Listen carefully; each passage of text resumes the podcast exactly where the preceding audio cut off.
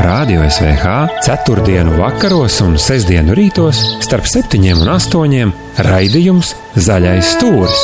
Meža aktualitāte. Dāmas un kungi, zaļajā stūrī Aika Grasmana, un šis ir meža aktualitātes sadarbībā ar Meža attīstības fondu. Mēs runājam par lietām, kuras ir svarīgas un būtiskas. Kā tu jūties, Aigu? Jūtos labi, paldies! Svētku noskaņas, ne? Es nu. nedomāju Ziemassvētkus uzreiz, es domāju to zelta čiekuru. Jā, tas ir tāds ļoti skaists nu, meža nozars pasākums, un, un tās sajūtas ir īpaši labas, tāpēc, ka mēs bijām spiesti izlaist šo pasākumu svinīgo klātienē. Un tagad beidzot atkal pēc, kāda, manuprāt, trīs gadu pārtraukuma mēs tiksimies svinīgā pasākumā Jālgavas pilī, lai, lai sveiktu nozares godājams, cienījams profesionālus ļaudis. Un tajā visā svinīgajā čiekura pasniegšanā ir viena mm, tāda nominācija, kurā nu, mēs esam piedalījušies. Jā, mēs ar tevi tieši bridām pa tādiem meža. Visvairāk meža... visi atcerās to maratonistu, kurš rāva visu pēc tam mm, forwarderu sliedēm liels gabals. Jā, tā mežā ir. Tas ir, tā, tas ir jāpieņem, tas Mēs, ir jāmīl. jā, bet, bet tas saucās tātad mm, privāto mežu mm, vērtēšanas žurija? Mēs bijām. Tātad eh, mēs bijām konkursā sakoptākais mežs, Jā. un tad šī konkursa trīs labākie, trīs tātad laureāti tiek godināti šajā pasākumā Zelta čiekurs, un tā nominācija saucās par ilgtspējīgu saimniekošanu, un tad eh, tajā ceremonijā mēs arī uzzināsim, kurš ir tas viens, kurš saņem Zelta čiekuru. Jā, nu, tas bija, tas vienmēr man katru gadu ir bijis tāds eh, pietiekoši domas un prātu atverošs pasākums, jo mēs jau katrs attīstāmies pa savu dialektiku, un tad brīdī, kad man ir kaut kādi 16 hektāri meža, kurus es jau vēsturiski, tā, kad esmu sakopis eh, kārtībā pa kādiem 80% teikšu tā, kritiski teikšu, tad, eh, tad man tas vienmēr ir palīdzējis ļoti arī visā tajā domāšanā. Drīz varēs pieteikties konkursā. Nē, man ir viens, es to pēc tam izstāstīšu, man ir viens, eh, kurš, ar kuru tiešām varētu paskatīties, kurš, nu, kur varētu arī pieteikt. Man pašam vēl ir ko darīt. Es tik līdz iedomājos, domās jau redz man fantāzija diezgan tāda izteikta, kad es domās, iedomājos, ka jūs atbraucat kā žūrī. Es saprotu, ka man vairāk šobrīd, ko parādīt, ir upenikā kā mežā, bet, nu, tas arī ir relatīvi. Patiesībā jau jā. Bērzas, bērzi ir paaugušies, blīznes izņēma ārā, lai eglēm būtu kur paaugties, eglis neizdega. Ir ko, ir ko ņemties, jā. Jā, katram savs funkcijas, bet kaut kas ir arī jāsaprot no tām meža, no tiem procesiem, un tas ne, ne, tu to nevar izlasīt grāmatā, tev ir tā kā tas jāpēd. Bet, uh, ir semināri, vienmēr visus uzsver, jā, mēs piedalāmies semināros, mēs skatāmies, un tā saimniekošana un tā meža kā izteiksmes līdzekļu lietošana e, tomēr atšķirās tādam, kuram ir kaut kādi nu, 5, 6, 10, 12 hektāri, no tāda, kuram varbūt ir 10 reizes vairāk. Nu, protams, jā, tas teiksim, tā iespēja spērt kāju savā mežā noteikti ir daudz vairāk tādam, kuram tas īpašums ir mazs un gribās lielāku to rūpi turēt. Un, protams, ka lielākā jau grūtāk ir visu varbūt tik rūpīgi iz, iz, iztaigāt. Bet tad, tad mums, mēs, ko mēs varam apsolīt radio klausītājiem, ka var apskatīties, būs, būs iespējams redzēt, kā izskatās tā ceremonija. Viņu, viņu filmēs? Jā, starp citu, tad, kad beigsies zaļais stūrs, tad cilvēki pat var pieslēgties portālam LALV, ja kurā būs ceturtdien, jā. jā, tiešraide, un savukārt TV24 būs sestdien un svētdien šis, šī ceremonija noskatām. Nu, savukārt, um, jā, pēc tam sekos informācija, neko vairāk nevaram pateikt. Lai. Jā, un sakoptākais mežs tātad ir viena no nominācijām, mm. un tad, tad vēl ir nominācija par inovatīvu uzņēmējdarbību, tātad meža nozarē. Uh, vēl ir inovācija par zinātnes ieguldījumu nozares attīstībā. Uh, nomināciju par īpašiem nopelniem meža nozares attīstībā un arī par mūža ieguldījumu. Bet runājot par meža nozari, kā viņa attīstās, nu viņa attīstās strauji. Un es saprotu, ka es tagad skatos, beidzot vidzemē visi krūmi no grāvjiem sāk pazust, tāpēc, kad ir, ir pilnīgi citā vērtībā. Mēs esam paskatījušies uz nozari, kas iepriekš arī nebija tā kā tā m, bēdu māsā atstātā vai bēdu brālī atstātā. Šobrīd jau viņa paliek jau tāda. Um, strateģiski svarīga. Enerģija galu galā, enerģija draugi. Jā, protams, jo tas jau ir sen zināms citās Eiropas valstīs, ka katrs zemes kvadrātmetrs ir ļoti lielā vērtē. Tas ir tas, par ko cīnās. Jā, es teiktu, ka mēs esam ļoti vēl tālu no tā, jo mums ir tik, tik, tik lielas platības, vēl tā skaitā, kas netiek apsaimniekots, un, un, Tur ir daudz darāmā, bet mums tas ir potenciāls un ir svarīgi, ka tas, tie, kas to dara, ka tie rada vērtības Latvijai. Un jo ātrāk mēs nospraudīsim mērķus un piedāvāsim instrumentus, ko mēs varam jēdzīgi darīt katrā uh, zemes hektārā, kas vēl netiek apsaimniekots, tad jo, jo labāk būs mums visiem. Bet, protams, tagad šīs cenas, un, uh, kas ir mudinājušas uh, cilvēkus um, iztīrīt grāvis, novākt apaugumu, tas ir, tas ir ļoti labi, jo protams, ka tad, eh, jo savādāk šī te pasākuma mēdz būt ar mīnusiem. Nu, ja tev ir tā kā tu nevari ar to nopelnīt, bet šis ir tas jā. brīdis, kad tu kaut ko vari nopelnīt. Protams, arī pakalpojumu izmaksas ir cēlušās, bet vienalga šis ir tāpēc, ka mums jau vajag to, to šķeldu. Nu jā, bet mums ir tāpat laikā blakus um, jau gan attīstīta Eiropa, uh, kura tajā brīdī, kad mēs ar zaļu uh, cirvīti tagad sāksim darboties un beidzot apgūsim, sakopsim, ņem, paņemsim, gadīsies tā kā šogad, kad uh, pagaidi, pagaidi, tie jums ir meži, nē, nē, nē, nē, nē, tas būs aizsargājums teritorijas, lūdzu neaiztiekiet, esiet lūdzu zaļi domājoši dīvainī šajā Eiropas nomalē. Tā Brisele taču uzspiež visāds tas zaļais darījums, ko citi arī grib saukt par zaļo kursu. Jā, šis ir tāds process, kas sagādā, nu, ir, protams, ir daudz labas lietas, un doma ir laba, ka mums ir jātiecās uh, samazināt patēriņu, mazināt piesārņojumu, attiekties no fosilām izēvielām. Tie lielie mērķi visiem ir uh, pieņemami, saprotam, atbalstām, un savukārt tad, kad mēs lasām šīs konkrētos dokumentus, vai ir, vai tas ir kāds likums vai stratēģija, nu, tad mums, tā, kad tur tiek ierakstīts nu, tādas lietas, ka, piemēram, Nu, līdz 30. gadam mums nevajadzētu izmantot uh, vairāk enerģiju, nu, koksnes enerģijai, kā mēs esam to darījuši, piemēram, nu, līdz 20. gadam. Un tad uh, pēc 30. gada vispār vajadzētu mums neizmantot uh, to, kas nāk no meža enerģijai. Tad mums šis liekas, nu, bet kā? Tas nozīmē, ka Brisele te var aizliegt iekurināt plītiņu? Nu, nu, pēc, pēc, būt, pēc būtības. Jā, vai arī, ja tu to gribēsi darīt, tad tev būs jāmaksā ļoti dārgi, jo tev būs jāpērk šīs te kvotas, jo tu taču emitē kaut ko sadedzinot.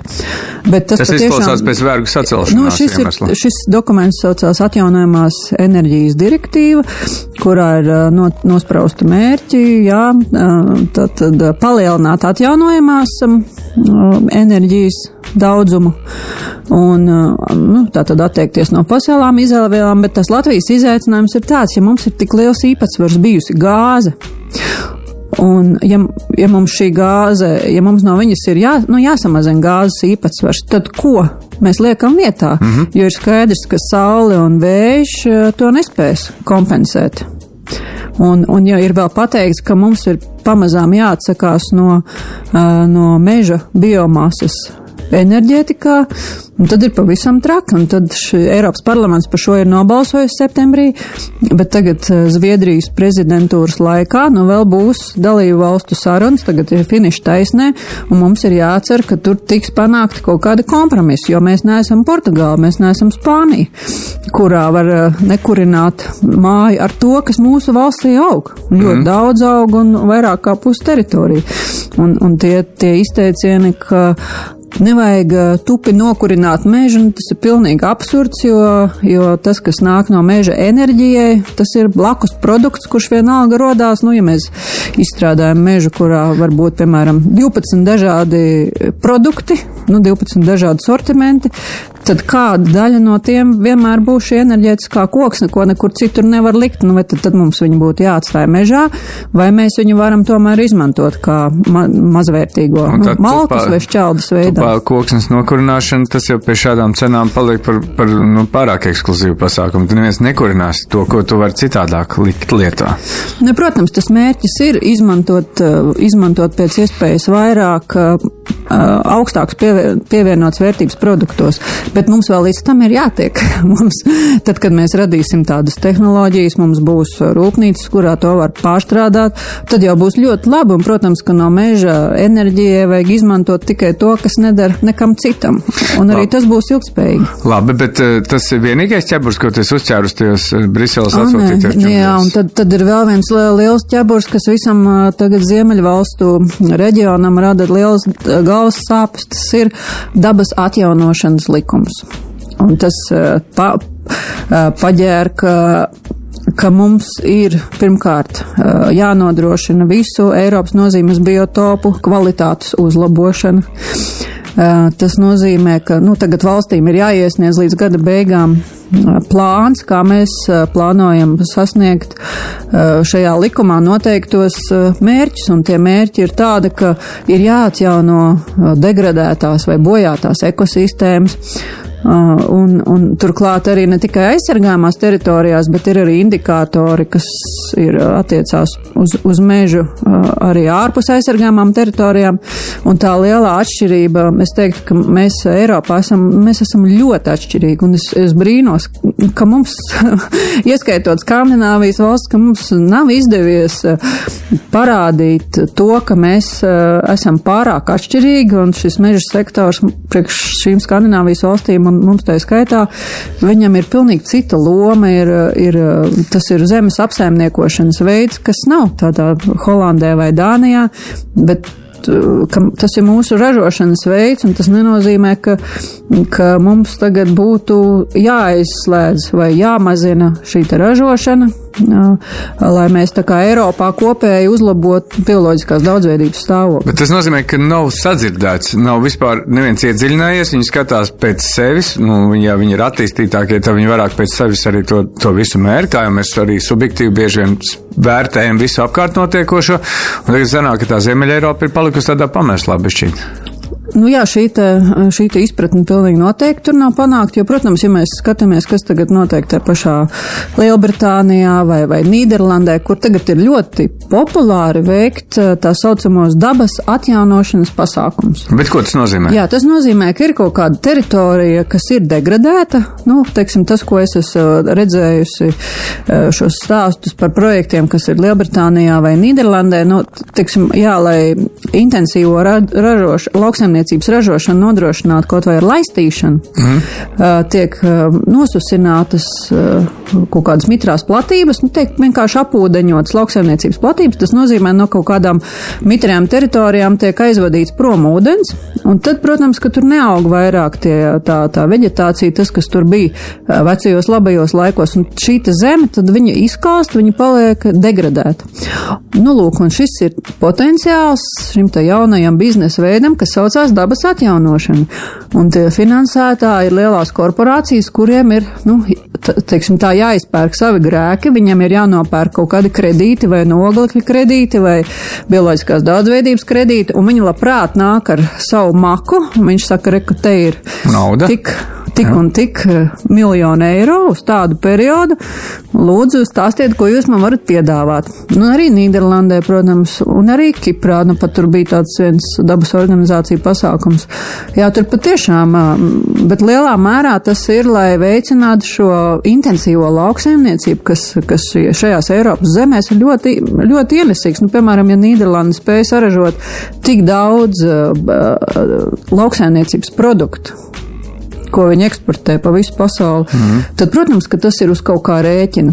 Un, un, un savukārt, ja mēs to attiecinam uz Latviju, tad man pat, eh, nu, man pat grūti iedomāties, nu, kur tad ir tik degradēta vide, ka tagad mums, nu, es saprotu, gudrona nu, dīķis. Ne, nu, nu, mums ir, ir mums ir degradētās vidas, es zinu, ka um, nākošajā gadā acīm redzot, mēs ķersimies klāt, jo viss tā, nu, kā moderni sakot, indikācija vēstīja par to, ka mēs tagad iespējams kādu aizsprostu vāksim nost, jo tās spēkstacijas, kas ražo to elektrību, viņi saražo maz par maz, un droši vien izvietojot uh, saules uh, enerģijas, nu, tās pašas, uh, kā viņas tur sauc, tās plates, nu, respektīvi saules, saules baterijas, izliekot pa to perimetru, tu vari iegūt lielāku jēgu nekā mocot to upi un postot to vidi. Nu, tās, ir, tās ir iespējams degradētas, kurās var kaut ko darīt, bet pa meža platībām es tiešām tā uz rāvienu.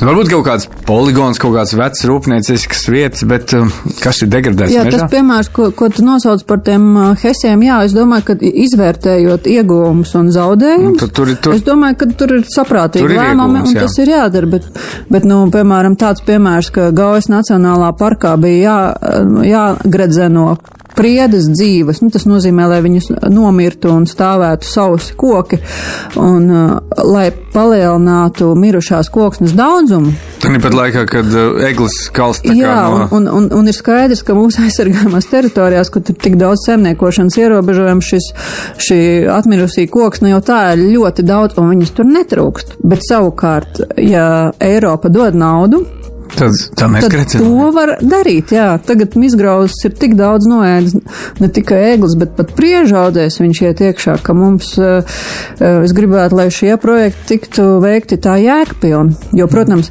nu arī tāpat meliorācija. Eh, Jā, tā mm, ūdens līmeņa, jo mēs esam, nu, slapja zeme. Mēs esam slapja zeme salīdzinot ar Eiropas centrālo vai dienvidu daļu. Un ja mēs mākam gudri noregulēt to ūdens līmeni tādu, ka tam kokiem nav jāstāv visu laiku ar kājām ūdenī, bet tas ūdens kustās, kas apgādā viņu ar barības vielām, un tas nozīmē, ka uzlabojās šo koku augtspēja. Tas nenozīmē, ka tā vide ir degradēta. Tas nozīmē, ka, Ka viņa, viņa ir ietekmēta, jā, bet viņa tā ekosistēmā turpina funkcionēt, bet savukārt, jā, un citās valstīs ir pilnīgi cita vēsturiskā pieredze, un, un tā, nu, un, un otrs, protams, ir lobbijs. Domāju, ļoti spēcīgs lobbijs, protams, no, uh, jo tās jau ir katrā valstī, nu, piemēram, Vācijā, kur tās brūnoglis ir raktas un raktas un raktas, un šīs ir degradētas teritorijas, jā, un tagad viņi saka, ka mēs tagad apūdeņosim viņas, un, Un tas ir, nu, katra valsts jau mēģina piedāvāt kaut kādu risinājumu, kas viņam kaut ko Jā, bet palīdz. viņi darīt. mēģina to darīt komerciāli. Viņi mēģina tā, lai viņiem tas ir izdevīgi. Arī tad, ja viņi Jā. palīdz kādam, tad palīdz viņu speciālisti ar viņu tehnoloģijām. Un tas jau sen vairs nav kaut kāds altruistisks pasākums. Jā, nu, līdz ar to gribētos, lai šis, šie pasākumi ienāktu Latvijā tā, ka mēs visi esam ieguvēji, nevis tikai mēs esam tāda zeme, kur palīdz ar kādām korporācijām nu, atmazgāt Kā viņu tā naudu. tagad izskatās uz valdības veidošanu? Ieklausīsies, tur būs kas darbojās tajā jomā. Paldies, Jā, jāsaka, tā jaunā klimata ministrija, tā, man tas izklausās tā kā tāds, no atkarībā, protams, kas tur ir, kādi profesionāļi tur strādā. Jā, Gribētos jau cerēt uz to, izvirzīs. uz to labāko, jā, bet, nu, protams, ka šie, ja, ja ir tādi pārstāvi tur strādā, kas ļoti klausās Briseles ierēģņos, tad, uh, nu jā, tad to varētu nosaukt par tādu kā krānu, vai nu tu piegrie, piegriez un neļauj neko darīt, vai nu tu uh, veido to pozīciju tādu, kas, kas, kas, kas mums ļauj tomēr uh, saimniekot savā zemē. Ja, Paldies, tu man esi iedevis vēl pārdomām. Iedevi ar to, ka pastāstīja, kas tajos koridoros tiek lemts. Es zinu, ka um, pats bieži braukā, mēģina tur mm, darīt, ko vēl vispār var izdarīt. Es savukārt, ejams uh, savās takās, redzu, ka jā, man tur ir tāda 120 gadīga egļa ļaudis, kur kāds 14 liela koki ir. Es redzu, ka no vienas malas ir ienācis arī tas, tas, tas raņķis, un es baidos, ka visas tās lielās eglis jau nākošais gads būs sausas. Nu, ir mums ko domāt, ir mums izaicinājumi, bet šovakar mēs svinam, ja tā ir ceturtdiena, kad jūs klausāties čiekurs. Jā. Un pēc tam mēs svinēsim jau katru savā mežā, jo gan jau, ka nāks atkusnes, un mēs vēl bišķī dabūsim pakopt savas meža platības pirms jaunā gada. Paldies, tā bija Aiga Grasmane. Paldies! Uz redzēšanos!